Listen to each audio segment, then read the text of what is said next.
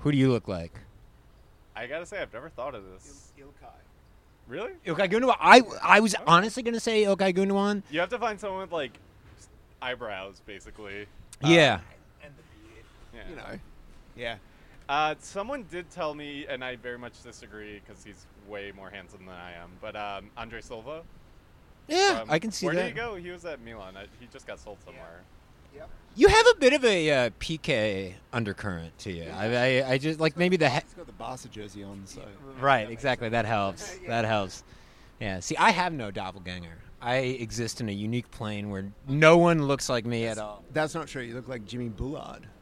Who's that? You know, former. Who did he play for? Watford? No, he played for uh, Jimmy Bullard. He was like a one club legend. I, I know who you're talking about. I Yeah. just- The guy with It the, was curly, one of the those- curly blonde hair. He was like. Okay. Well, I, I can only assume it's a compliment.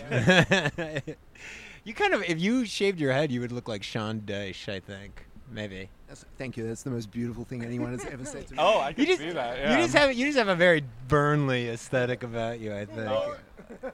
I uh, I was watching uh, when I was like researching for this. I, um, We're recording, by the way. Oh, are we? Oh, Yeah. I didn't even know. Uh, I was watching a video of they they like renamed a pub after him and like Bur- is Burnley a city? I don't even know. Yeah, where is Burnley? It is. Is, it is right? it a city or is it just Yeah. the club? Okay, yeah. Ji- by the way, Jimmy Bullard played for Hull. I just Oh, remembered. okay. Yeah, I, orange, yellow team. Go Tigers. Yep. That was my high school mascot. Um, but yeah, they were singing. This was right after they qualified for the Europa League, and they're just it was just like a group of very drunk Burnley fans singing like we're we're going on a European tour, and I've never seen a group of more like English people in my life. Yeah, yeah. Like, I don't I don't want to you know diss them or anything, but when I imagine like You should though. when I when I imagine like Brexit, no, I it's imagine- the Brexit Club. It's the Brexit I Club. imagine the people that were outside. we the call them we call them the Brexit Club on, Okay. on this uh, Okay. on this podcast. That's that's a quality service original right there. Fucking Men in Blazers can't come up with that shit. I uh, speaking of looking like, like I was just uh, scrolling through like soccer videos the other night, and I came across this like seven year old Copa ninety video, and the title is just literally Samir Nasri is a lesbian. And it's just two guys like talking about how he looks like a lesbian. It's like this is 2012, Copa 90 with uh, some barstool sports uh, Yeah. like pass. That was like much commented on at the time, though, wasn't it? Like oh, Chamakh, Oh, was it? Chamakh and Nasri sort of. the- It the is something I axis? I definitely heard that from some English fans I- before. I- Yeah. by the way, I don't endorse any of that. no, Yeah. it's terrible. I have to admit, I do not remember this at all. But also, I think the less you remember from like pre 2014 internet, the better. Right, right. Oh god. that- Yeah, I mean that's why so many people scrub their tweets. I mean, it, like 2012 and 2013 are like recent memories to me. That was like right around the time. That was early in my New York Mm. tenure. You know, like I shortly after I moved here, and you know what what was. I don't want to say permissible, but what was you know hardly met with any consternation.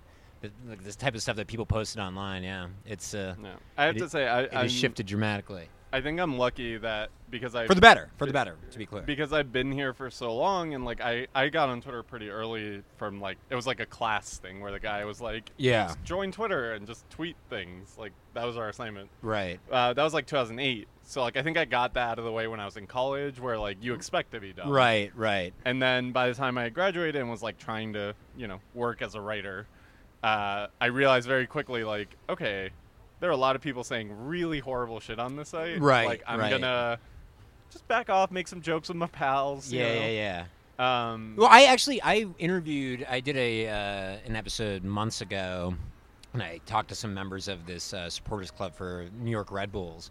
And I talked to this like forty odd year old woman um, who said, you know, like she remembers getting swept up in the club when they were still the Metro Stars, like in the late '90s, and like her fondest memories were was just like going on the message boards, you know, Oh, cloaked in anonymity, boards. and just like talking shit to like DC United supporters and stuff. And and uh, I just remember she was lamenting like how the internet has changed and how it was like, you know, like a message board like that now would have like so many bad connotations, but like then it was like, it, it felt quaint. It was a Yeah. quaint time in the internet. You know, like I but- feel like I have to be glad that the message board era kind of went away, and even even if Twitter is also its own particular brand of hell, right. because like I spent a lot of time on message boards. Like I want to say from 2005 to like two, basically till Twitter, so like 2008, 2009, and like you don't really realize just the the concept of like let's talk about this one game or like this one sport yeah.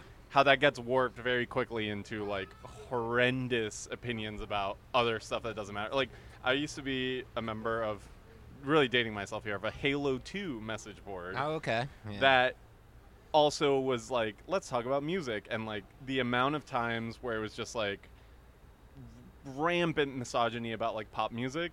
I still remember that. This was 15 years ago and I Right, still right. remember and like cringe at just like the type of people that did that and like yeah, Yeah, there was some guy. There was a guy who posted. Um, he must have been like a uh, like a uh, an Xbox Live moderator or something. And I remember like he posted screenshots of some of the complaints he would get from users who he either banned or suspended.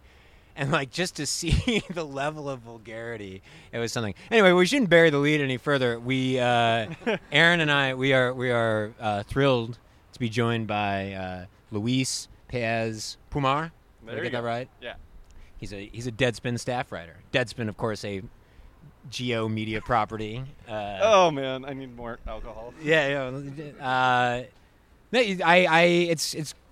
I'm, I'm stoked to have you here, man. We were talking about this earlier. Like, it's, uh, it's that surreal experience of like meeting someone with whom you've communicated online or whose work you've read. And in your case, it's both for me.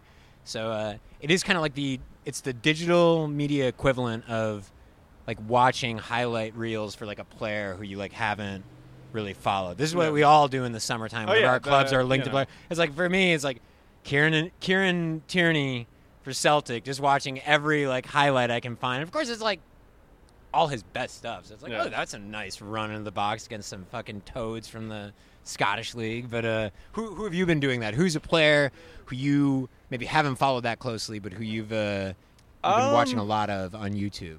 I think I got that. I think I said that right. Yeah, I was like, I was like, have you been watching his highlights reel? Is that is that where this was going? Kieran Tierney, I No, no, I no. watched a lot of No, him. I'm saying, have you been watching Luis's highlights? Oh. reel? Oh, I watched his, his My, highlight my reels are highlights stories. Are Twitter.com The stories. Deadspin. Yeah, No, Deadspin.kinja.net. Honestly, th- this summer I haven't been doing that much just because my two teams haven't really been. They've been standing pat. You're a Liverpool fan. So uh, yeah, I'm a Liverpool fan and a Barcelona fan, and like you know, with Barcelona, it's like Frenkie De Jong. Like we and, know and Antoine is. Griezmann too. Uh, but like Yeah. right, we know who he is. right, known commodities. Um, I did watch some uh, Junior Firpo uh, highlights when they signed him, but like I also knew about him because he destroyed Barcelona last year, so it wasn't that surprising. I would say though, I mean, I watched a lot of Pepe videos right before he signed for Arsenal because even though I try to watch Ligue 1, like, right. eh, it's not the most fun league in the world to watch. He was one of those players who were like. I definitely was aware of him in the French league. I knew he like finished second. I looked at like the, the scoring leaders Yeah. for the French league last year, and um, had always you know I don't watch the French league for shit. I of course I don't. I'm not gonna lie about that. But like at the beginning of the transfer window, all indications were that he was going to like United. You Yeah. know, that was that was the player they were really. Well, in also on. So- Liverpool was like linked to them forever, or for to him rather. Um, Can you imagine if they would have got? Well, my thought on that at first was like, okay, he's way too good to be like a bench player. But then I'm like, well, maybe Klopp actually wants to play the four-two-three-one. In which Yeah. case, like, you put Salah in the middle, and or even you know Salah on the right, Pepe on the left, and Mane in the middle. So it's I a mouth-watering prospect. yeah. yeah. Although Pepe doesn't like playing on the left, and Salah Right. doesn't like playing in No, the he middle. wants to cut in from the right. Yeah. We talked about this last week. Uh, my co-host here thought that he was right-footed. No, he's not. No, he's not. Aaron. extremely not. Um, Thank you for reinforcing my error. yeah, well, maybe. Really, maybe- really calling him out here. Oh, I am calling him out, and uh, I, I, Man, ass- like I haven't spent fucking twelve hours of my like week watching Pepe highlights. Dude. So you know, I knew that he was like a guy who cut in and used the other foot to to score goals. Yeah. Thank you. okay, Yeah. all right, okay. Well, we'll see if you redeem yourself this week because I assigned homework. Yep. This Yep. is a we're, we're we're talking on Thursday night in Williamsburg, the, the Quality Service Outdoor Studios, the Alfresco Studios, and uh, it's the eve of the Premier League season. First match tomorrow, Liverpool Norwich. Can't fucking wait. I am so We're like excited. what, like twenty three hours or so away from that. Yeah, yeah, Yeah. about uh, 20, 22 hours and 45 minutes. And there you go. I uh, I will say. I've been so even though this was a great summer for watching soccer, like I've been so starved for it that I even watched the Community Shield, which even though it has Liverpool, I never Community Shield's always good. That's I worth a never watch. watch like those like the Super Cups and stuff. Like I I can't bring myself to care about those like glorified friendlies. But I was like, you know what? It's Sunday morning. I have nothing to do. I think it's a good watch. I think it's a good. It- and it I was thought a it great And that it was a great Yeah. match. Um, they both were going for it. You know, like the first 15 minutes were a little sloppy, but uh, it was. We'll talk about it later. I, I was very impressed. They uh, they were both great. As I said, I assigned I assigned you both homework. You I hope you completed it. Uh, we're just gonna g- go right down the line Yeah. for posterity, for our reputations. Oh. We're gonna we're gonna we're gonna make some some one. bold predictions across the board. Uh, maybe come May, we'll uh, you know we'll stick a pin in this. We'll circle back to use a couple of Hold ourselves accountable. exactly. And uh, so yeah, I guess I'll get things started. I asked you, everyone to pick their top six. Uh, last year, it was basically a two-tier race, and it was dramatic in both both halves of it. Uh, obviously, it was a two-horse race for the title, Liverpool and Man City, just title race for the ages. I don't want to talk about it. Louise is uh, still reeling from that. You get you.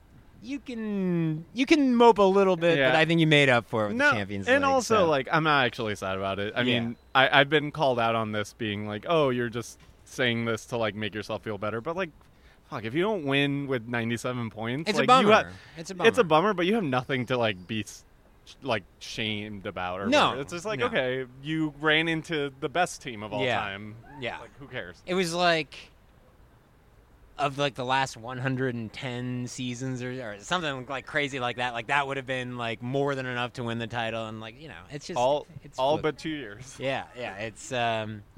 So anyway, I we asked I asked for top six. So let's just go around uh, and let's uh, like read our predictions. Do you want to do a drum roll for you? You can go last, Aaron. So you're the only one who doesn't have notes. All right, my top six. This is my drum roll, man. Can you record me? Should I should I go should I go up uh, six through one? Start I with think you six? should go one through six only because one and two are so. I One mean, I'm six. assuming. Yeah, of course, they're- of course, they're of course. set. Okay, There's we'll- more drama in the. We'll bottom. just go around. We'll just go around. We'll say one through six, and then we'll we'll bring it to like a, a broader discussion Yeah. afterwards. So one through six. Fuck it. I've been burned by the stove once. I'm going back again. I'm gonna say Liverpool does it. I think it's their year. City two. I'm holding my nose, but I I'll give I'll give third to Spurs, fourth Arsenal, fifth Man U, sixth Chelsea. Okay. Well, you want some bold predictions, so I'm gonna get mine out of the way. Not with one and two. I, I actually think City's gonna win again. Um, Going with I'm your heart, not your head. All right, your head, not your heart. not Excuse me. Yeah, yeah, I mean, also because then if Liverpool does win, I feel better. yeah. Right. Um, but yeah, so That is one- a good strategy. As a Minnesota Vikings fan, I endorse that. Oh, yeah. my just- condolences. Yeah. Uh, yeah, so I'll go City one, Liverpool two, Spurs three, Arsenal four, Chelsea five, Okay. and then bold prediction Everton six. Wow, man, Yeah. you out of the top six. Damn. Yeah. Aaron, what's yours? Yeah, I'm, I'm going even bolder actually. Oh. Yeah, I'm going to say uh, City 1, Liverpool 2, uh, Arsenal 3. Oh. Um, sort of more on the back half of the season once they've fired Emery. But uh, uh, so, yeah, um, Spurs 4, uh, Leicester 5, Oh. and Wolves 6. Oh. Yeah. No, that is not fucking ridiculous, man. That's like totally, totally reasonable. Here's the thing. I don't think having two teams in the top six that aren't the top six is ridiculous. Yeah. I don't see it for Leicester this year. Yeah. I, uh, well, I so so okay. I mean, do, do can we proceed to the section of the podcast where we where we justify our decisions? Immediate. No, so I think it really comes down to the quality of the managers. Like, I mean, so Man U is obviously Solskjaer is not the guy who's going to do it for Man U. He's going to get fired by fucking November. Uh, he's gone. Forget about I think him. he'll make it he's to fucked. January, but I okay, well, whatever. right. I, I think you know, sometime in the winter he's gone. Um, Chelsea, you know, okay, you know, Fat Frank is sort of, you know, he did well for Derby, but I don't think he's really tested as a manager. It's an emotional appointment. It's not. I don't think it's quite as bad as the Solskjaer appointment. But then he hasn't had as much time in, in management as Solskjaer. So uh, we really we really don't know. Like there's a feel good factor there, which is you know nice for everyone, but that that's not enough. They've obviously offloaded their best player. So I think I, I just can't see either of those teams doing particularly well this season, in spite of the acquisitions that both of them have made. Um, Whereas you look at um, Leicester, so Leicester have, yeah, you know, they got rid of their their sort of best defender and haven't really replaced him. They've got that young guy from Luton or whatever who's Yeah. not really a like for like replacement. He's more a sort of a signing for the future kind of thing. Um, but most most importantly, I think you know really smart bit of business which they were going to do, but they actually succeeded in doing was securing Youri Tielemans, which is like you know one of, one of the best signings of the summer, um, and bringing in Ayoze Perez. Like you know having someone to partner Vardy up front is so so important. Um, and then the fact that they've got Brendan Rodgers. I mean, as much as we like to make fun of him for having a fucking portrait of himself in his own home, I, I love you know, Brendan Rodgers. Like he's a very good manager. There's no like he's he he did very well with Liverpool. They just come out of the doldrums of the fucking Kenny Dalglish and uh, you know what's his face? You know Brendan uh, yeah Hodgson, Roy Hodgson. I was Bre- Brendan Hodgson. I've created a horrible mashup Uh, yeah, of Brendan Brendan that. Rodgers and Roy Hodgson. So you know he so he did very well with them, and at Celtic obviously it's it's maybe not you know the most competitive league in the world, but uh, you know he did very well there as well. So I th- and he's got this kind of Leicester has this reputation now of kind of bringing up players, you know, making very canny signings, and they seem to be continuing that kind of in the way that Southampton used to for a bit, and now they seem to have fallen off the fallen off the fucking rails a bit. And so so that's that's sort of why because I think he's a much better manager. And the same for Nuno, right? I mean, you know, Wolves were very very good last season. What, what did they finish seventh or whatever? uh, so you know, and maybe they haven't been quite as active in the transfer market, but um, yeah, I just I just think there's there's a really good base there for, for both of those teams, and given the flux in the other two, fuck them. Well, I I am definitely bullish on Leicester. I uh, not to jump the gun on the the next category that I assigned, but I, I definitely I have them to finish seventh. That that's my pick. I um, fifth Oh. seems a little. Is that what you had him fifth? Yeah, Leicester fifth, and then uh, Wolves sixth. yeah. So you guys both have uh, United outside Yeah. the top six. That's interesting. Uh, what's your you're you're not impressed with the okay, their here's the improvements thing. on the defensive side? I think their defense is gonna be really good, but I just I don't believe in that attacking trio like Rashford. Are there enough goals there? Yeah. I I don't know. But also, I just I don't really believe in Rashford yet. I think he has you know the ability to be really good, but he's what like twenty. It's time for him. To, it's time for him to like put in a twenty goal a season. I don't a think 20 he goal has season. that in I don't know if he has it in him. He either. also, I mean, he also has the ability to turn into like Danny Welbeck. You know what I mean? Like, I Yeah, mean, yeah, yeah. sort of- Yeah, I I do think he's just more naturally talented and also coordinated than Yes. Welbeck ever was. He's a little less But, gangly but I than think Welbeck. the idea is right. Like United fans are kind of pinning all their hopes on him, Right. And I hate to say it, but they're gonna miss Lukaku. Like I know Lukaku has the first, like a worse first touch than I do, but like I think he- they'll end up deploying Martial as their number nine. I think he's probably their best goal scorer. Honestly, he is. But then who do you play out on the wings? Like Rashford is not a think you good could winger. put. You don't think so? I think he could play out wide. I think then you, you look toward next summer and they'll really go for Sancho. But I, I agree. I I think defensively, I do admire how they went about their business and getting Maguire. And we can talk about how much they paid for him. Eighty million is fucking insane. But it speaks to the market more I mean, than anything. also you know? United has so much money. Exactly. Like they, don't care. They have bottomless don't care. Yeah, I don't care either. Uh, that that's something also I want to say. Like I get a little perturbed with fans who are always like I don't really ultimately don't really give a shit like how much the club or the owner is spending. Like I want that. That's like good. That's a good use of the financial resources as far Yeah. as I see it. Like so 80 million yeah, he's definitely not worth that much more than Van Dijk, but like that just speaks to the market. Not that, I think he's still a quality player. They got him at a good age. I think Wan Bissaka is going to be good. They among the the top six last year, uh, they they surrendered the most goals. They had Yeah. a worse defense than than Arsenal. It was And- their worst defensive season ever in yeah, the Premier League. like which- 53 goals they yeah. conceded. It was terrible. Um, so you got to give them you got to give him props for actually like going out and precisely addressing it, saying you know we're going to get a who we think is a world class fullback and probably the best central defender available. You know, maybe Koulibaly. I don't know, but I mean, Koulibaly is. But is he available, yeah. anyway? He's not available. Exactly. It's like, and that's and I think that's an important point. We talked about this last week on the podcast. Like that inflates the price tag for a guy like Harry Maguire. The defensive market is just so much more barren. It's much easier to go out and get a like a top class attacking player than it is to get a, a good like center half who's who's going to actually like immediately elevate your your side in the same way that Virgil does, the same way that hopefully Maguire will do for United. Not hopefully, from their No. perspective, hopefully. Hopefully But, uh, from there. But yeah, I just don't see. I don't. I don't rate Ole.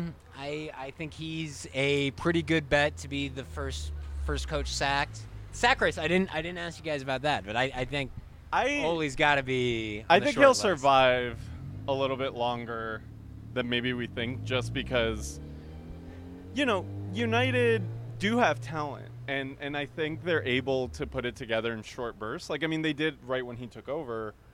I think they'll actually surprise, like, be surprisingly good at the start of the season, um, because they don't have a lot of new players to integrate in attack, so they'll be able to just like go right, for it Right.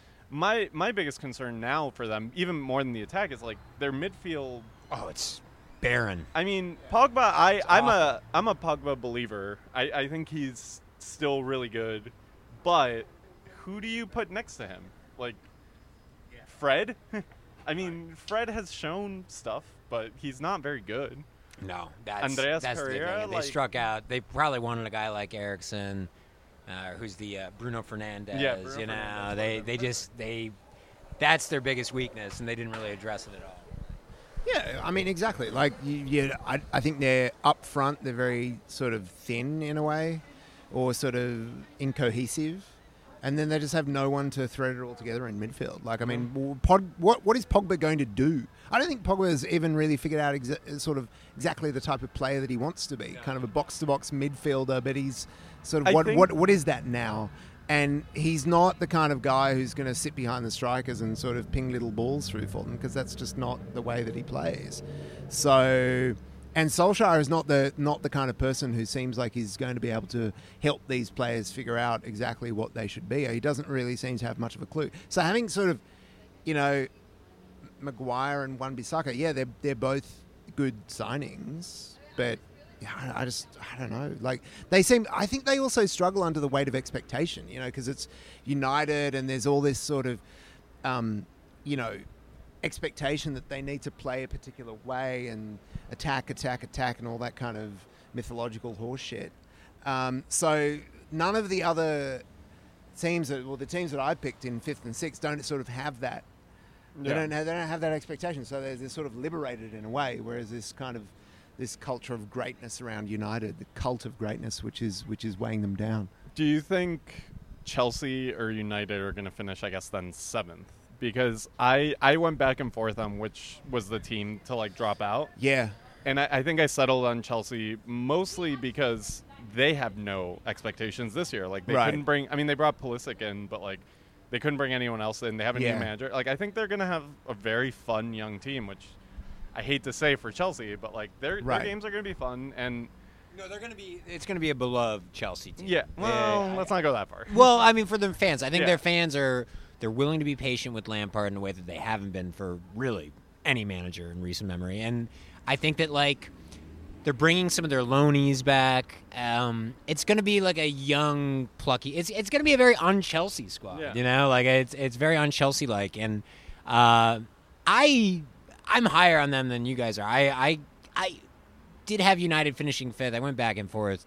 Wouldn't surprise me if Chelsea finished fifth. I just don't see uh, Wolves and Leicester. I'd love to see it. It would be amazing. But like, I just think Wolves. They have Europa League. They've made some signings. They got two players from AC Milan. You know, they're showing some ambition. But I still think that I mean the weight of the Premier League alone is. Uh, it's pretty heavy, and I think when you tack on like another major competition that they'll have to go for, they won't. I mean, unless if if, they are serious about advancing in Europa League, they're going to have to play their best players pretty much every week. They're not. Yeah. They can't rest them. I just think. Yeah, I don't. I don't see them improving on seventh. I think. I think seventh and eighth uh, will be right where they're. You you picked Arsenal to finish third. I wanted to. I feel. I feel guilty for uh, for not doing that, but my I I went with my head just as uh, Luis did in picking City to win it. I I just think Pep said it on Sunday. You know, whereas last year was a two horse race, I think that there will be another team in the mix. Maybe not all the way to the finish line, but I think like you could see through March, through April, like some team like being there on the fringes, right beyond City and, and Liverpool.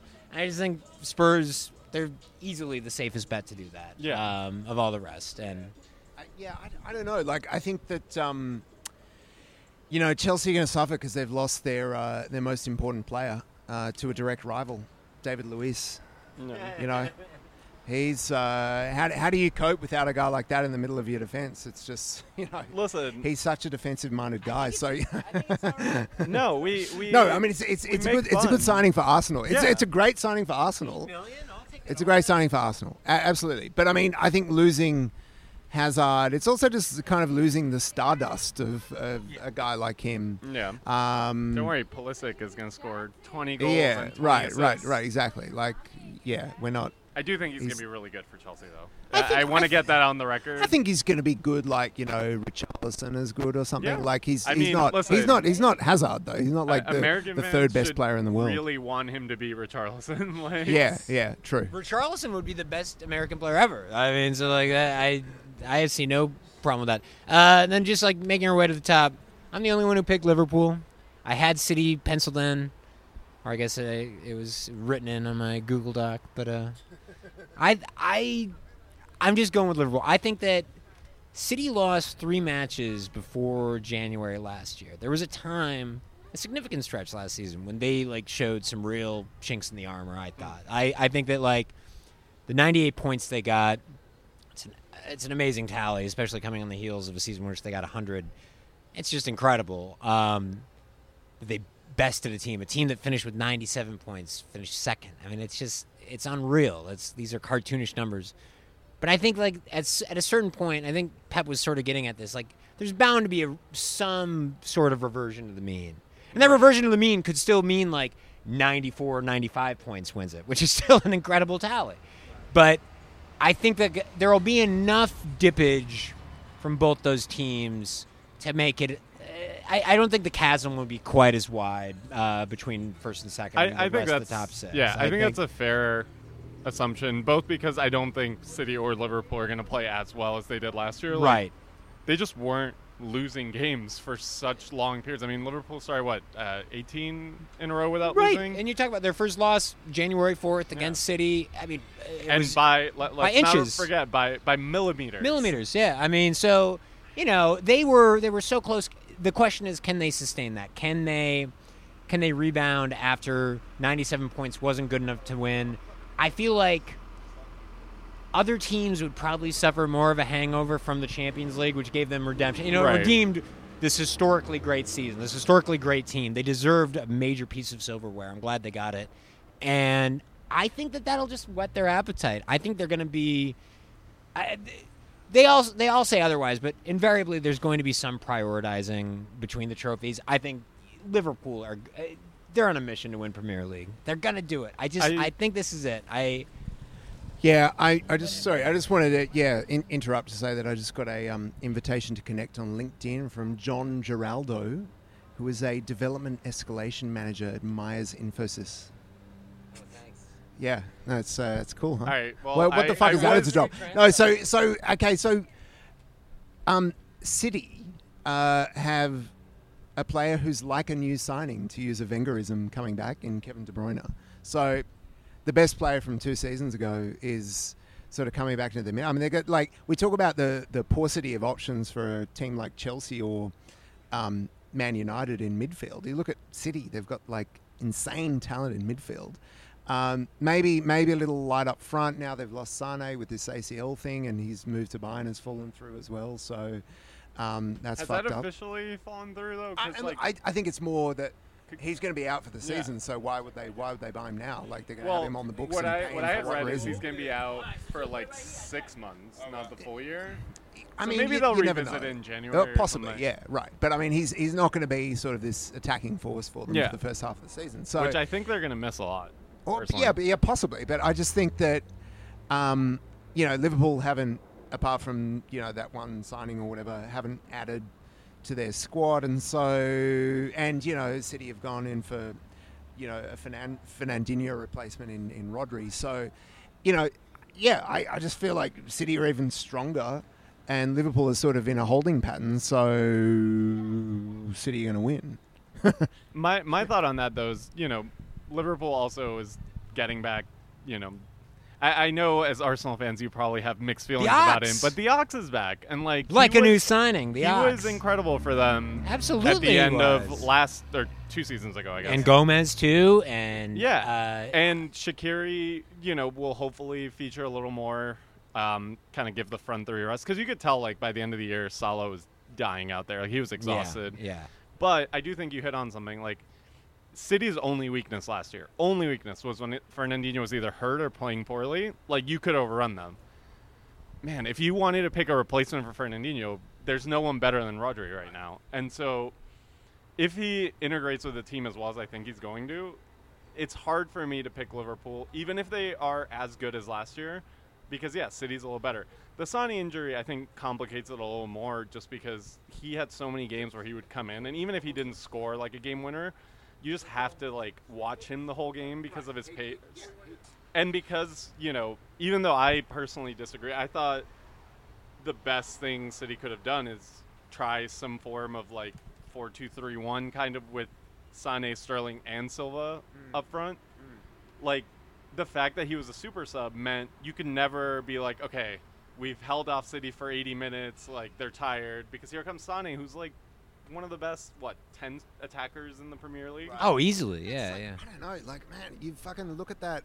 Like, you got the two Silvas, you've got De Bruyne, you've got uh, Aguero, you've got, um, you know, Mahrez. I don't know, Jesus. You've got. It's like it's insane. Yeah. This Like, is going to don't- be the season for Mahrez to kind of prove that he's as good as we remember him being. Yeah, right. Exactly. Because He's come off a great African Cup. of Yeah. Nations, Yeah, so, yeah. you know. I think he'll build off that. I think it does. It is the case sometimes with like a demanding manager like Guardiola. It takes the player like a season to really get Yeah. acclimated. The second season is when they really shine.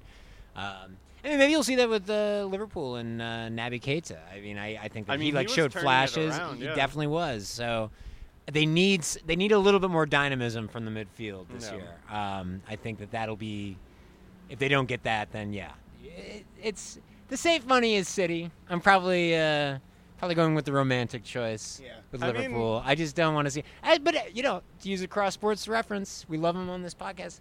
Three peats are hard. It is hard to win the third title in a row. Um, and as I said, I they lost four times last season in the Premier Apart League. from, apart from the fact that Man United did it twice in the last 20 years, you know, yes, it's very difficult.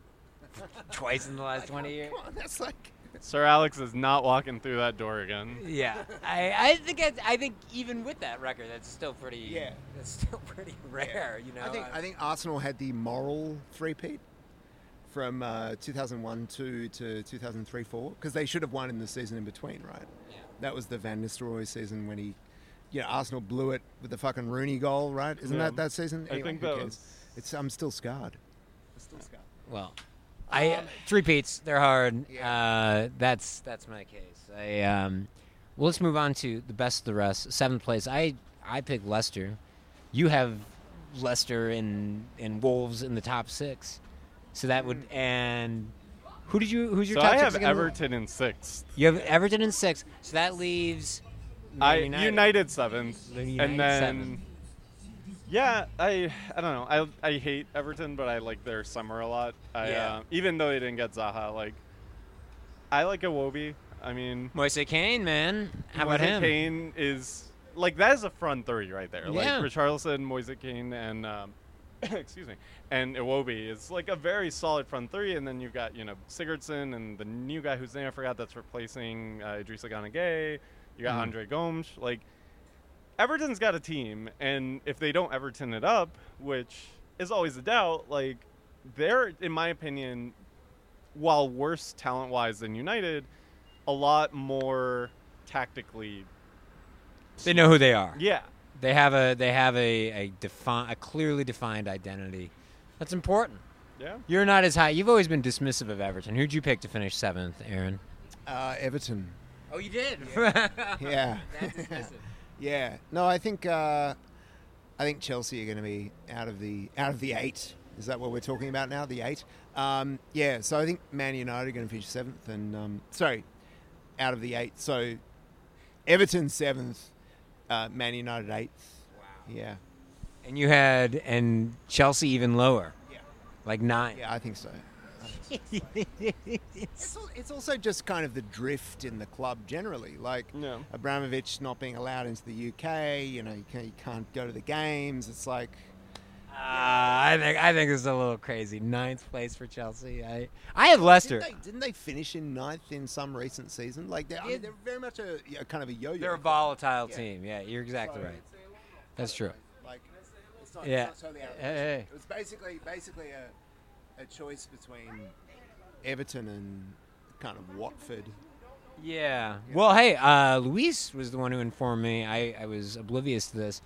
That uh, Sarr, the the talented young winger from uh, Rennes, signed by Watford. I think that's a great signing. I'm glad he's in the Premier League.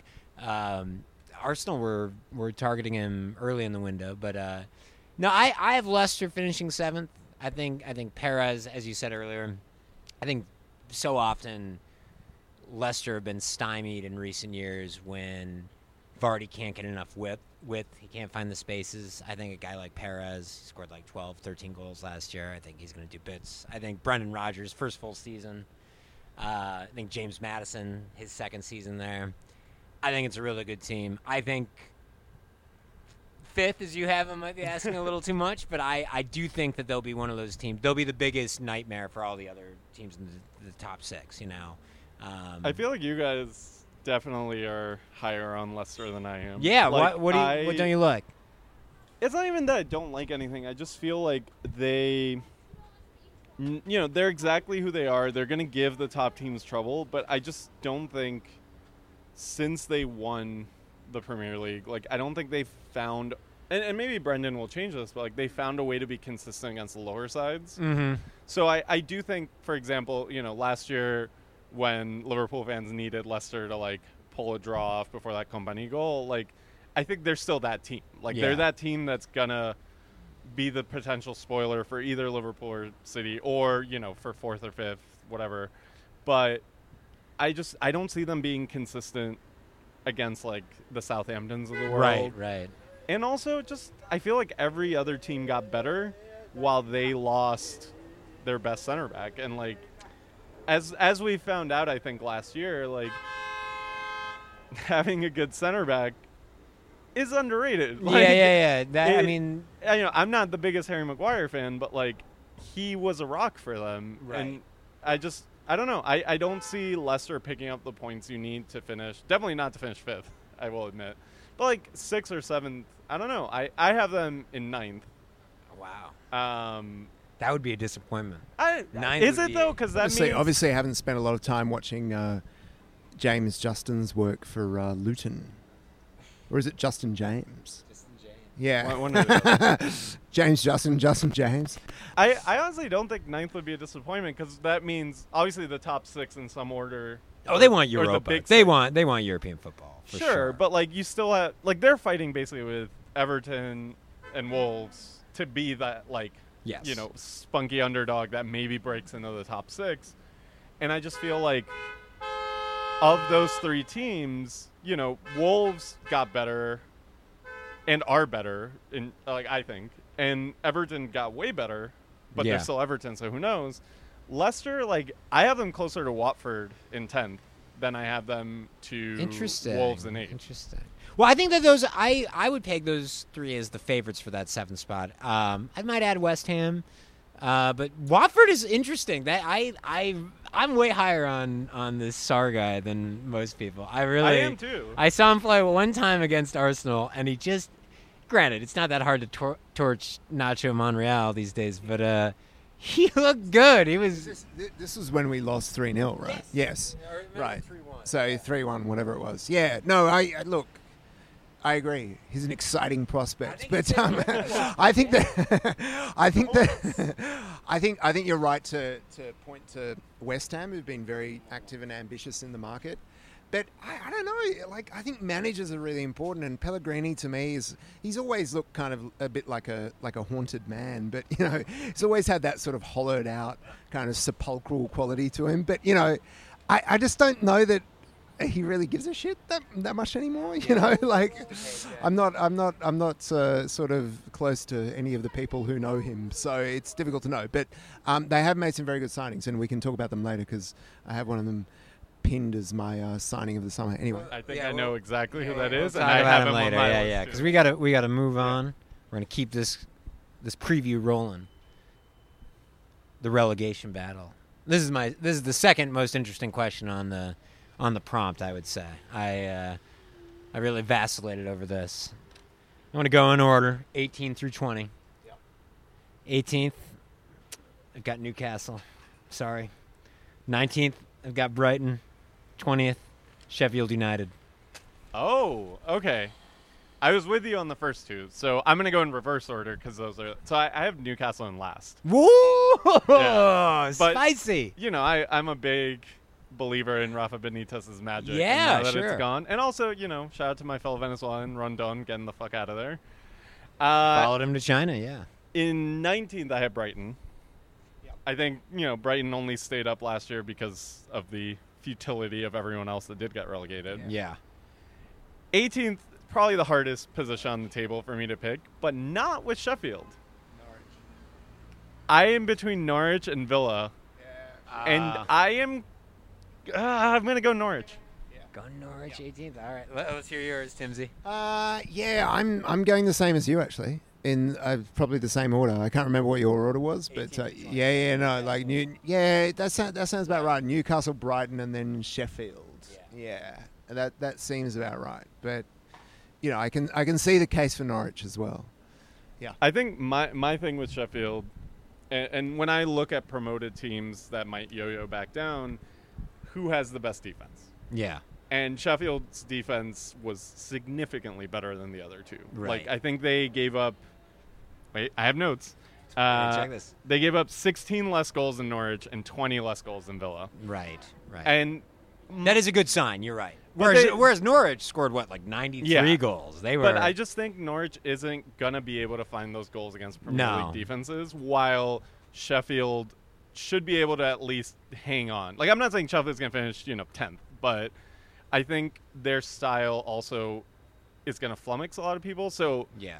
you know the the whole three at the back, but our center backs get forward and attack, and like our defensive mids drop back. Like that's bizarre. Like Yeah. you don't see that a lot, and and I feel like they're gonna get some points, especially early in the season, that you wouldn't expect them to, just as teams try to figure them out.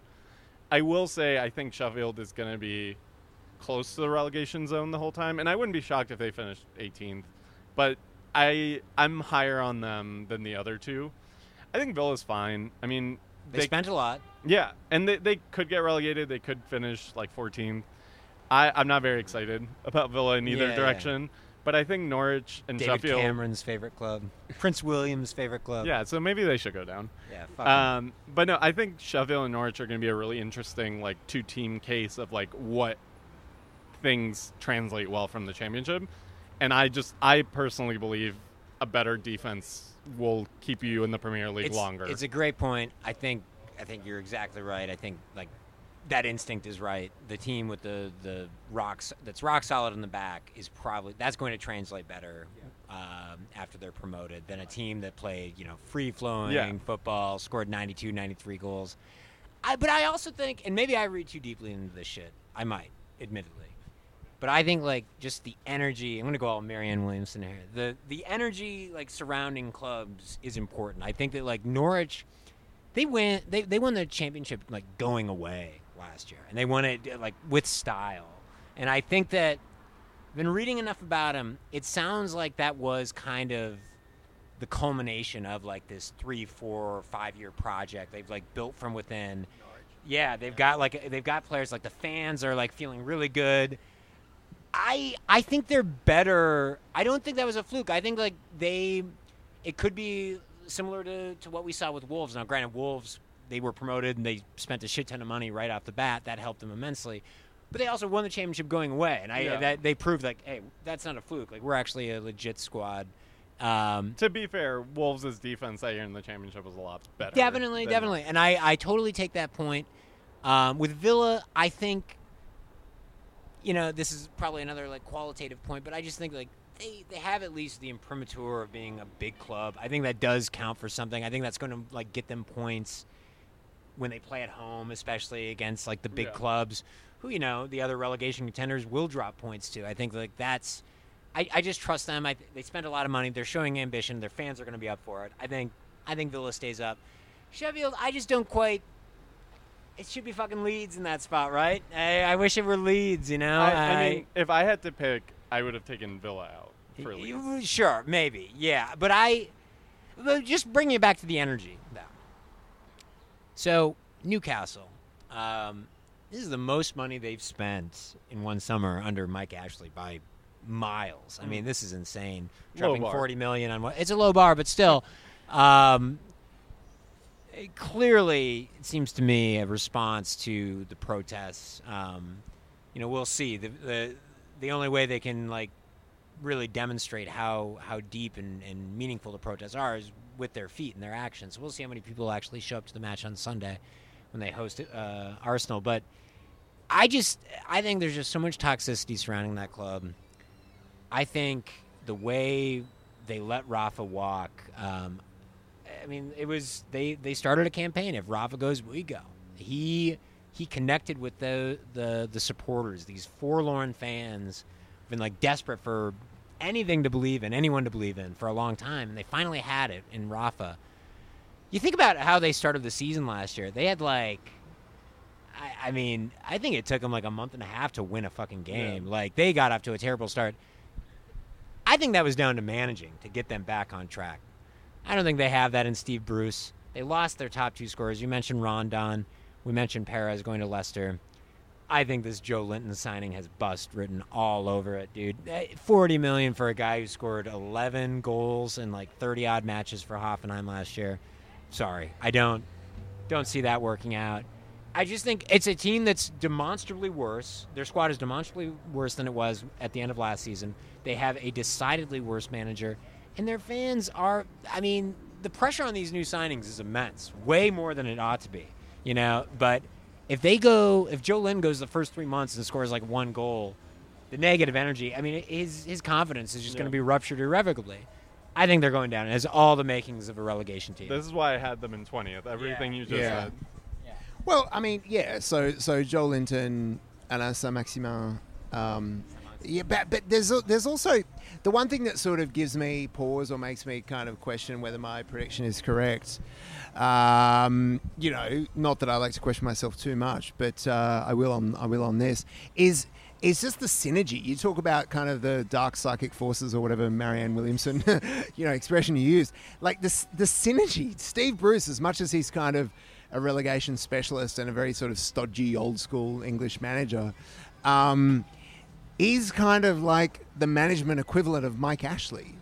Like when you think Mike, Mike Ashley's sort of you know, you remember when he had that, uh, when he went to court, when he was sued by that guy who said he had a drunken bet with Mike Ashley about the share price of his company going up to eight pounds a share or whatever it was. And he, and he went and gave this testimony. He was un, under cross examination. He was like, I'm a power drinker. I like to get drunk. I binge drink. Uh, the, the the beers when I made this supposed bet were coming like bullets. All this kind of shit. He's like he's like a classic chav, right? And that's basically what Steve Bruce is as well. So there might be some weird kind of synergy between the two in the way that there clearly wasn't between Mike Ashley and Rafa Benitez because they, they kind of understand each other. So it, it could be that you know thing where they sort of confound expectations and things just work out for them. I can't see it happening, but it's a it's a hypothesis worth worth throwing out there. Um, and I mean on on Norwich, you know, I think there's also kind of this. You know, Norwich is a classic sort of yo-yo club. I mean, they're they're always getting promoted and then getting relegated the next season, or like two seasons later. And you know, still owned kind of by Delia Smith, you know, the, the, the famous TV cook. Um, and I think, you know, there's a, people like to talk about Mike Ashley as a terrible owner, but Delia Smith is sort of the, the TV cook equivalent of Mike Ashley. I mean, she's like, her, probably her most famous intervention as Norwich Ono was when she was pissed on the pitch at half time and shouting, sort of got the microphone and shouted at the crowd, you know, where are you? Where are you? Let's be having you. It's sort of famous, famous clip that you, you should all look up on YouTube. But um, so yeah, I think I think they've got they've got this sort of bad culture as well.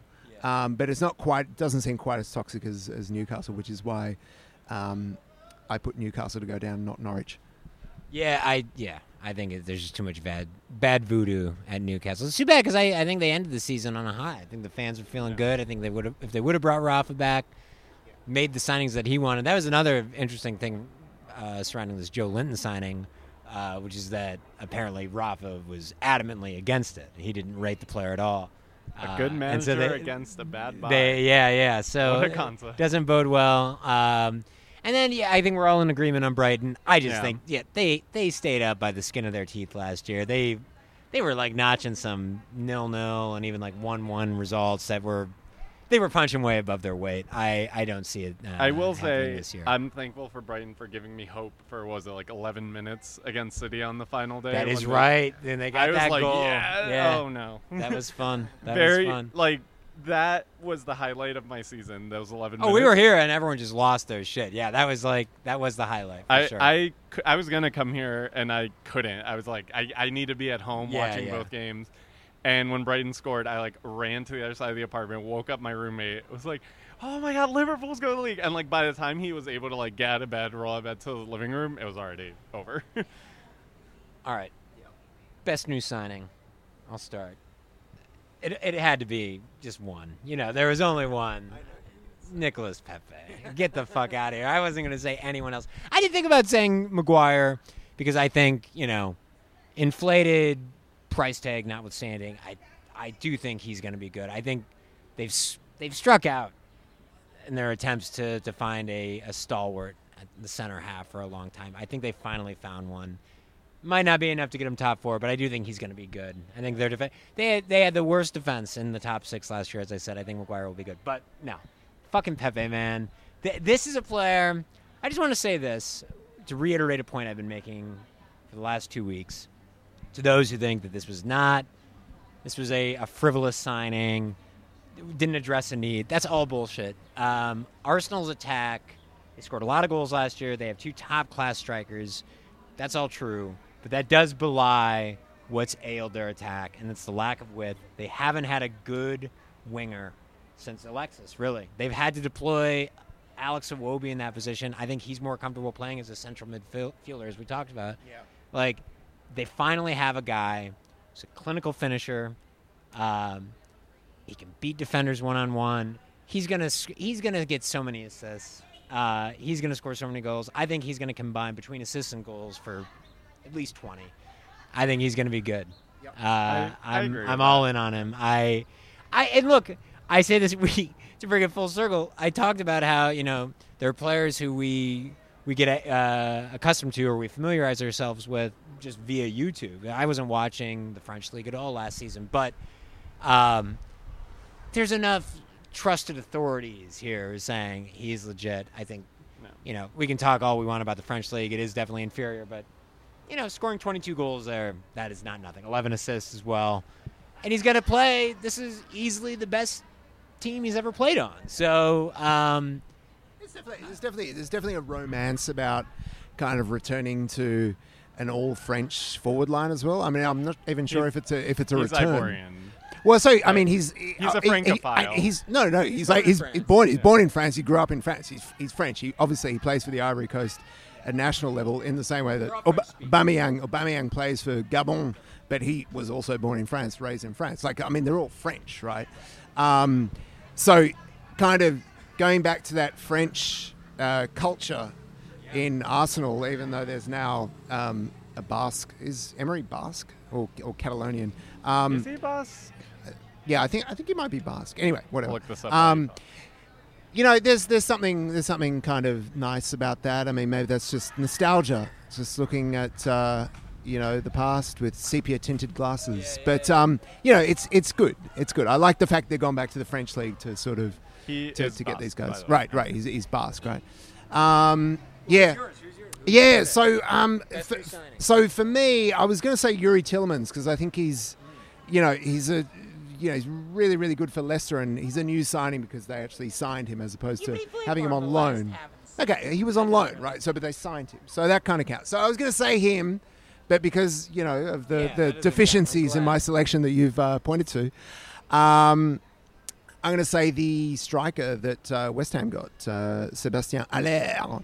So everyone got very, very excited about Luka Jovic, uh, you know, last season uh, for Eintracht Frankfurt. But the guy that he had complimenting him up front was Sebastian Haller, who's kind of like a, a better version of Giroud. He's like a, a much better finisher. Uh, he's got all the flicks and the tricks. He does sort of the same thing. He holds the ball up and kind of brings people into play um, with the kind of nice little touches and whatnot. But uh, he seems to be a lot more clinical, and he scored almost as many goals as Luka Jovic. So he's kind of like the the Bebeto to his to his Romario. You know, he's he's sort of like the. Uh, the, the Lechkov to his Stoichkov. So um, there's something I, I think he's he's a very very good signing, and it's weird that he's gone to a team like West Ham. I can't sort of not that West Ham is a bad team, but eh, you know for for Jovic to be kind of this golden child who's coveted by every top club in Europe, and then Haller to kind of be the the forgotten man in a sense, and to go to West Ham is, is just seems like. Um, a little bit of a bit of a dislocation, yeah. So it's a really, really good signing, I think. Um, that said, he could turn out to be like uh, uh, Arnautovic and uh, be fucking absolutely shit at tracking back and doing anything uh, defensively. So uh, I guess we'll find out. And then engineers have moved to China. Right, Yeah. exactly. Yeah. I will say, when you mentioned West Ham earlier, not the signing I thought you were going for. And so, you know, I, I think the big three signings in the Premier League are all going to be really good, like Rodri, Pepe, and, and Ndombele Mhm. for Spurs. But my pick is Pablo Fornals to West Ham. Okay. Uh, and this might be just because I watch a lot of the Spanish league, but like how a 23 year old midfielder who can pass the ball anywhere, dribble past anyone, went to West Ham for what, like 28 million? I, I was shocked when I read that. I was like, this guy should be playing at like a Barcelona or a Real Madrid. Like, I think he's that good. And then, yeah, West Ham got him randomly. So I, he's my pick, um, mostly for value and also just like he's 23. He could still get even better. West Ham have, have some players who are way too good for them. Yeah. Felipe I mean, Felipe Anderson. Anderson, yeah, yeah. I mean, it, I could see. this is all a case for why West Ham should finish like in fifth or sixth or seventh. I, I don't. I, none I of us do- did that. I do think you were right, though, uh, Aaron, about the uh, manager being what's going to hold them back. Um, but on you the don't rate field, Pellegrini. I, I mean, he's fine, but I, I think he was right. Like, does he care enough Yeah, he's to kind like? of like at the end of his career. Yeah. Like I'd love for them to get like one of the you know 37 year old managers that He's are so sipping popular Malbec now. every night. He's, he's like a, he's like a poor man's Ancelotti. yeah. Like that's that's how I think. But yeah, anyway, like Fornals, I think he's going to be the fulcrum of that attack. I think he can play either you know right behind how, is that Haller, whatever.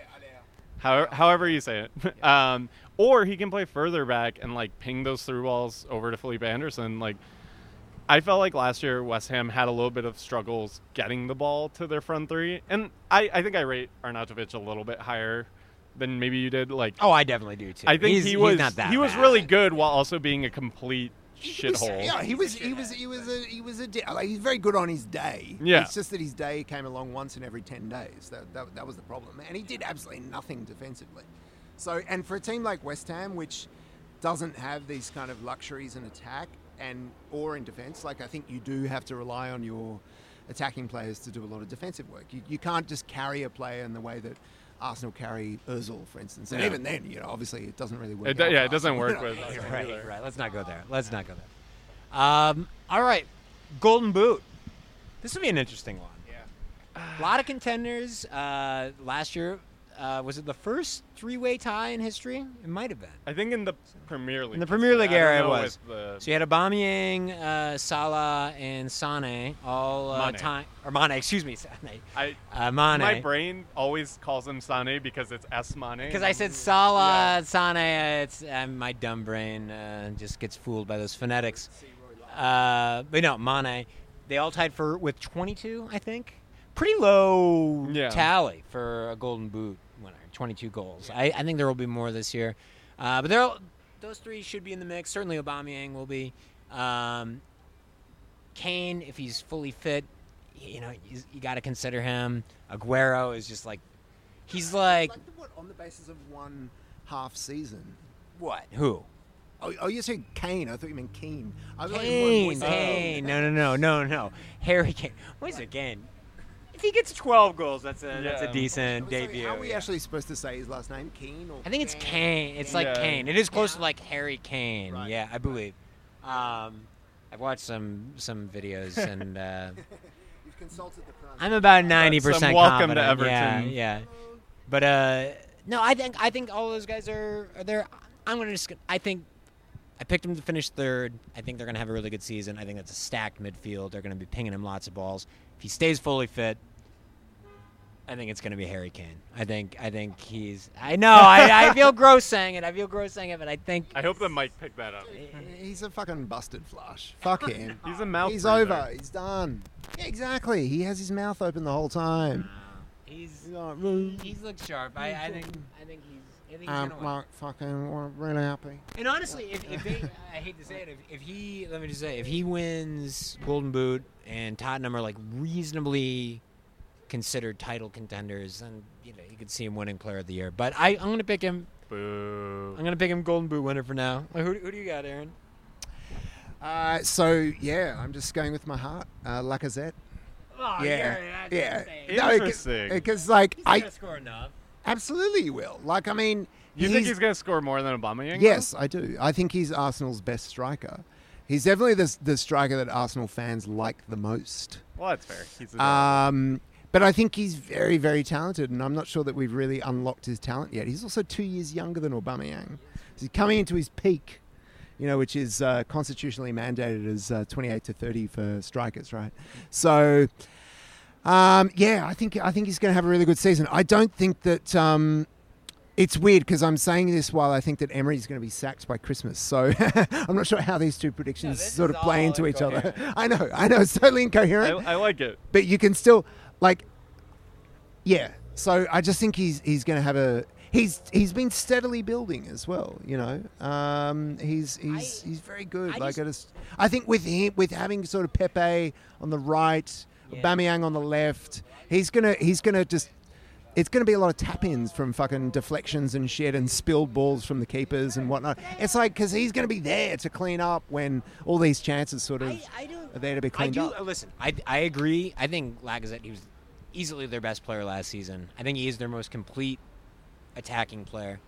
I don't think he's a Golden Boot winner though. I don't think he's a guy. I think his his peak, like a peak Lacazette season, is like 17 to 18 goals with like eight or nine assists. I think he plays more like that. I think Aubameyang, he's he's a 25 to 30 goal scorer. Who, uh, you know, who I think. takes penalties for Arsenal, or who's going to take penalties? Well, so they, I mean, that's that, that- that's a source of angst because Aubameyang took it, you know, at the death last year at Wembley against Tottenham, Mm. chance to win it, tied one-one, and he just had one of the tamest attempts you'll ever see.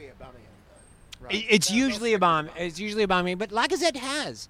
The, the next week, Lacazette won the penalty, and he he gave it to Aubameyang, and that was that was seen as like you know this gesture of goodwill, like get back on stage. But I, yeah, I think they should. Aubameyang honestly, is your first choice. They should have. Defender, like Socrates. They should have Pepe do it. He had ten penalty goals in League Ligue 1 last year. Like, he's he's very good at them. I, I know they won't give it to a guy that just joined the club, but like, not to get off track, but that is definitely. I feel like that is a that's been an unsettled, like position for Arsenal for years. Like there was a time, like for the last six seven years, they, there hasn't been like an automatic first choice penalty taker. I can remember Ozil taking one against Bayern in Champions League, like in 2014 or something, and it was like, oh, this is gonna go poorly, Mhm. and it totally did. It went about as awful as you'd expect. Uh, but no, I think y- you got to give it to Aubameyang. You know, um, he's got to start banging him home instead of this like tame bullshit. But anyway, Luis, uh, best new signing could be within the Premier League. We, we did it. Oh, Golden Boot, Golden Boot, Golden Boot. I'm sorry, I'm sorry. Yeah, I'm jumping on, ahead. Um, so my heart again. I'm gonna go with my head here again, not my heart. So I wanted to say Salah. I I think he could have scored a lot more goals last year. I'm gonna go with another bold choice. I'm gonna go with Raúl Jimenez from Wolves. Woo! We had like 15 last season. Um, and I think Wolves are better. no, not a bad and, shout. And I, I think their attack is still going to go through him in the box. I'm going to say he gets it with like 23. I like it. I like it. I wish we. I wish we had the odds on hand to see that. That, that would be a sexy bet. Like, that would be a. Here, a if you good if you too. guys want to, Well, so I this is a, this is a, a point I actually wanted to make make uh, with regard to the the Golden Boot odds because last season I'll never forget. I'm gonna kick myself for this until I die. I remember looking at the Golden Boot odds and seeing Mane.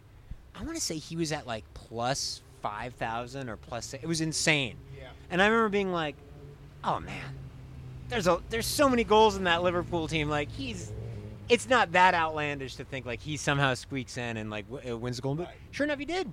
And so like, it's, finding finding bets like that are good. I Lacazette would be He's, he's it's similar kind of choice to Mane, right? choice. It's like like sort of who could make re- not not you quite not quite a settled front three. Obviously, there's Yeah. a new person coming in, but I mean, it's like someone who's been there for a while and who's someone obviously a very good hasn't player. hit his peak quite yet. Yeah, exactly. Yeah.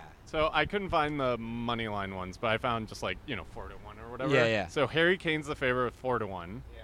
Salah eleven to two, and Aguero six to one. Uh, Lacazette's twenty five to one. See, that's- Raul Jimenez fifty to one. I don't bet, but I feel like that's a decent bet. Yeah. I don't have money. He- He's gain, he's gainfully employed, so yeah. exactly. throw that down a doesn't- that- hundo. that does not a mean I have money. We'll split, it, we'll split it three ways. It'll be your money. We'll split it three ways. That seems fair to me. I Sounds like it. Sounds good. Uh, Raul Jimenez, I did think about him as like a dark horse. Um, it, would- it would take a big leap, but it would, it, you know, maybe it'll be another year where the winner is in the low twenties. Um, yeah, I, I do think that's going to be the case. Yeah. I think a lot of teams got better on defense this Yeah. year, um, and also a lot of teams got more um, like widely distributed attacks. Like take Arsenal, like you're adding a player that scored 22 goals last year. That doesn't mean you're going to score 22 more. No, no, goals. no. He's going to take some goals from. Sure. That's actually why I didn't go. I would have gone with Aubameyang over Lacazette if I picked Oh, no player. question. He was my second choice. I wanted to go with him. I because he's looking, you know, far be it for me to read too deeply into preseason, but he looks really sharp. Um, I think I think having a guy like Tierney behind him, I think Tierney could get a lot of assists. You look at how many assists that the fullbacks got for Liverpool last year. I think you get My a fully fit Bellerin and Tierney behind those two. Bellerin and Pepe are going to ruin some poor Yeah. defenders this year, and I'm excited to see that. Yeah, and that's it's good. I mean, so who are we going to play on the left at the back? Uh, Tierney. Nacho. No, hang on. Um, on the right. Oh, we're Be- Bellerin, Bellerin. Be- Bellerin and but, Tierney, yeah, right? Say yeah. Maitland-Niles and Yeah, Bellerin's okay, right. back, yeah. When do, Um, do you guys know when Bellerin's supposed to be back? Very- He's got to be back over the first couple months, I would say. yeah. Like, I don't know. I, I was just going to say, I think the days of like 30 plus um, goal seasons for strikers, I think I think they're over.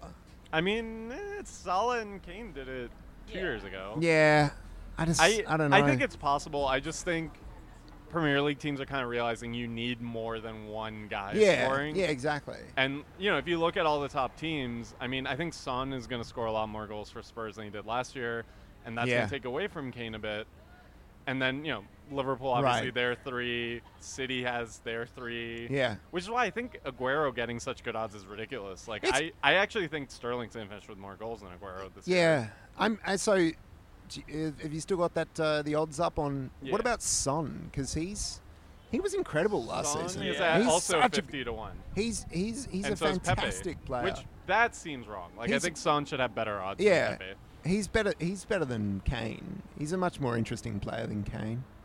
Yeah. Yeah. But I think those are two different statements, though. Oh, absolutely. Like, I mean, I'm not saying he can score. I'm not saying he's going to score as many goals as Kane. I just think he scores more interesting goals from, Yeah. Oh, you know, more sure. interesting positions. He does sort of more interesting shit on the field. All right. Well, actually, you know, there there have been there have been low goal scoring tallies for Golden Boot winners. I think it was 2009 when Nicolas Anelka won it with 19. controversy, man.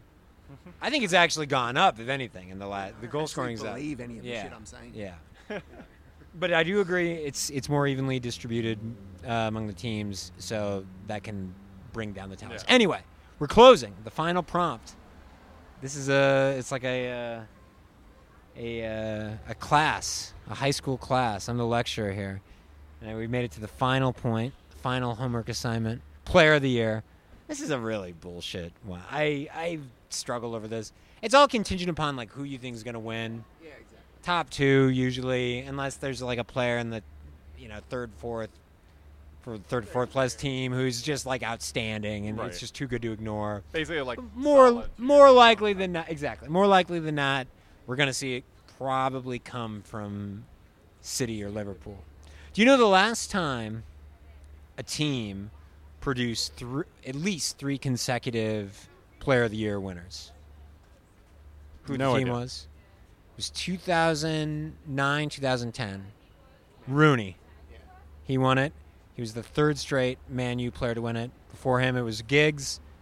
He was actually the fourth because Ronaldo won it two years in a row. Yeah. Anyway, I say that all that because Liverpool they produced the last two winners. Van Dijk last year, Salah the year before. I think it's going to happen again. I picked them to win the league. I told you that I've been kicking myself about not throwing down money on the the Mane bet. Mane, man, Sadio Mane, Player of the Year. I think he has. It's hard to say it would be like a breakthrough season because he, he was on the PFA Team of the Year last Yeah. year. Uh, had a share of the Golden Boot, but I think that this will be. I just would expect him to have like a complete year. He had 22 goals. I'd see. I could expect his assist tallies to go up a little bit. I think he's just going to be the like the undisputed main man, the guy who drives them this year. I really, I really like Mane. I'm I'm gonna jump ahead of you. Yeah. Yeah, go. Because I'm also taking Mane. Whoa. I uh, I argued with myself again, head or, head versus heart, and went heart on this one. My my other choice was Sterling. Sure. Yeah. Um, which yeah, boring, but whatever. Uh, but no, I think you're right. I think Mane put it together last year in front of goal. He he does need to up his assists. I think he had one Yeah. last year, but having you know a deep run in the Afcon, I think will kind of I think it'll galvanize him. yeah. I think I think he's looking at it. I think he looks at Sterling's season. This is me being a, a fucking boring Couch- ass couch uh, yeah, an armchair psychologist. But I no, I think, but I think these players do measure themselves against the competition. They're they're contemporaries, and I think that I hope, you know, just as a relative neutral, I hope he's looking at Sterling's season last year and being like, no, I should be there. I should be on that PFA short list. I am good enough. He is. Um, I like it. Third straight Liverpool player to win the award. I think they're going to win the league. I think, I think it's his time. I think it's Mane's time. So I mean, I like I like the way your your thinking is going, but uh, I just question the idea that he's going to be the main man. Like I mean, Salah is still the guy who they get. They're still kind of the team that wants to get the ball to Salah, right? Um, and he is quite selfish. Like he's not the the most giving player in the world. He had like eight assists. Okay, I mean, apart from that, like I'm saying Salah when he loves getting that, he loves cutting in, getting that ball onto his left foot and kind of having a ping from fucking distance. I don't think Mane does it quite as much, but I just don't think there's the, I don't know. I just, I just can't see them developing a culture well, where Sadio who's Mane becomes like their main man. he, Uh, was, my- he was arguably their. I mean, he he was on the, the PFA team of the year last year. I, I he- I, know, I just, I just think it's difficult to um, have two sort of leaders of the attack kind of thing. Um, so I'm going with Kevin De Bruyne. Yeah, very, very boring choice. But I mean, I, I think that City are going to win, and he's going to basically resume where he left off two seasons ago, and he was the dominant player. I mean, I know that he didn't win Player of the Year or whatever, but it was basically between him and Salah. So, um, yeah, yeah. I just, I just think he's the, he's the key for them. Yeah. You know, Bernardo Silva was very good last season. Uh, they've got a ton of other really good players, but you know, De Bruyne is the accelerator for them. He's he's like the perfect player for Guardiola's style. So I just think that you know they're going to cream it again, and uh, they're going to cream it, and he's going to sort of he's just going to piss it in as player of the year. I hope someone aggregates this episode, which they won't. But if they do, if it says Tim's City gonna cream it again, I love it. I I De Bruyne, say- De Bruyne seems like the uh, just surveying all the the assorted Premier League previews. Like he seems like the consensus choice. If there is i- anywhere close to a consensus, The odds again. yeah, like, get, get the odds on this because I I think that he has to be one of the two or three favorites. I, will think. say I think it's Sterling, De Bruyne, and probably Salah. I'm gonna say something else without without any uh, having done any research. I think it's difficult for wide players to be player of the year. I mean, Sterling could well have won it last year. Okay, I know, like Salah, you will say, "Oh, Salah won it Ma- two years Mahrez, ago. Mahrez. Yeah. Um, I think, I think this is a this is a maxim that you put no those- thought into. from those I, two examples from the last five seasons. I think it's difficult for wide players to be player of the year. You know, I think it's it's either strikers or midfielders, Yeah, or I think so. Yeah. Okay, well, I can't find the odds. so It's all right. It's all right. I think I think these are all. I'm, I'm glad. I, I feel uh, I feel somewhat vindicated that Yeah. a, a bona fide expert like Luis is backing me on the Mane choice. I just I I love Mane. I think he's I've loved him since he was at Southampton. I remember when Liverpool got him. That's I was like fuck. I, I will He say went for like 30 or 40 million. Yeah. He was, I think, like 35. Yeah. And he Um, like Iwobi just went for 40 million today. I mean, that What was has happened pre, to That was market? pre Neymar though. Yeah, I- like Neymar accelerated. That's my all point. It just underscores how out of whack the market is. Like that's I don't know, like, I mean, 35 million then was probably closer to like 50 million now. I Yeah. guess you'd have to And say. even, I mean, 50 million for Mane now, but if he's, he was as good as he was at Southampton, would still be pretty low. we, we the fact is we don't know shit. Like it's not at all hard to find Arsenal fan TV clips of like guys, regulars on that channel who were like singing Mustafi's praises only like 3 years ago. And like I remember being genuinely excited by that signing. I mean, They he got him was for, like, very, 35 he was million. very good at Valencia. He seemed like he was highly rated. Oh, you know, whenever they refer to it, oh, he's a Germany international. You know, like Yeah. we got a proper center back, and it felt. The fact is, we don't know. We don't know until they like step out in between those lines, and I just can't wait for it to fucking happen. Which which players? I, I don't know if you want to finish the episode yet, but um, so which players do you think are sort of most likely to suffer from that acclimatization sort of syndrome? You know what I mean? Hmm. Like like the Mustafis of the world. Could it be Lo Celso, for instance, who is sort of like a very elegant, light on his feet kind of player, but maybe doesn't work so well in the Premier League? I don't know. Like, Lo Celso, that's an interesting one. Yeah, I um, I mean, it's it's it's not hard to predict that one of those players who's coming to the Premier League might be Pepe. I, we don't know. I Uh, think Lo Celso is going to be fine, mostly because I think Pochettino is going to know how to deploy him, which is in kind of like a dual role where he's playing uh, centrally on defense and then drifts out wide to the Yeah. right on offense. I don't. I don't think he'll be flop worthy. I guess. I'm worried about Ndombele more than anyone. Yeah. Um, I think if he plays up to his potential, he could be the best signing in the Premier League. But his style, like, he's not a pure defensive midfielder, which is kind of what Spurs need him to be. Yeah. Like, he's gonna be playing next to Sissoko, and more like, like, a more like a Musa Dembele kind of. yeah, and like, obviously that worked really well for Right. Spurs, but that's Right. not an easy adjustment to Sure. make. yeah. So I'm worried about him, even though I think he's really good. While you know what I was saying earlier, like Rodri, I think is going to step in and be perfect. It's interesting because I wanted to bring up Rodri. Uh, the stream that I was watching, it was a totally legitimate stream, obviously, but I was watching the Community Shield on Sunday. The commentators, uh, the color guy anyway, he seemed very. He was dubious of Rodri the way he transitioned to the Premier League. In fact, he was kind of comparing him to Jorginho last year. He I, wondered if I don't think be- that's a fair comparison. I will say, I I mean, it's a, it's a friendly, it's a glorified friendly, but like, he definitely was playing conservatively. It looked like he was going for every easy pass, and didn't. It might take him time to get acclimated. It's just, it's weird going into a a well-oiled machine like City. I can only imagine how just- difficult it would be to my- like really distinguish yourself and fit My in. feeling on Rodri is he's gonna start a little slow, but that'll be fine because like Fernandinho's, you know, He's still there. Yeah, He's still got the anchor. Yeah, and then once you know the fact running you know, like 34, once that starts catching up like he did last year. I mean, he started breaking down towards the Christmas break, and I know we have the longer break now, but like. I think the second half of the season, Rodri is going to be City's most important player. And that might be the difference between them Yeah. winning and finishing Yeah. second. If he if he Cancelo. acclimates, they'll probably win. If he doesn't, yeah, you'll never walk alone. I can't wait for it to be a few months into the season when Cancelo is revealed to be shit, and we can all say Cancelo is cancelled. Uh, You're fucking canceled but that. also, I think City fans are gonna be very uh, disappointed when they realize Cancelo is one of the worst defensive fullbacks in the world. Yeah.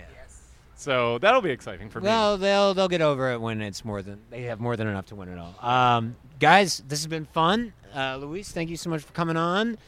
Thank you for having me. Uh, dude, I can't wait. We're less than Yeah, now we're- 22 hours away, probably. 21 and a half hours. What do you? By, by this time tomorrow, the game will be over and I'll be set. you reckon Norwich is gonna gonna get a result? Predictions will be fucking amazing. Uh, I'm going to go 3 1 Liverpool. Three one Liverpool With a goal from Mane, Firmino, and let's give Wijnaldum a goal. There we go. I love it. All right, this guy. He, he puts his, his name on the line. You got to admire it. You love to see it. Listen, Deadspin commenters already yell at me every day. Let's have some podcast listeners yell at me. yeah, my dozens of viewers.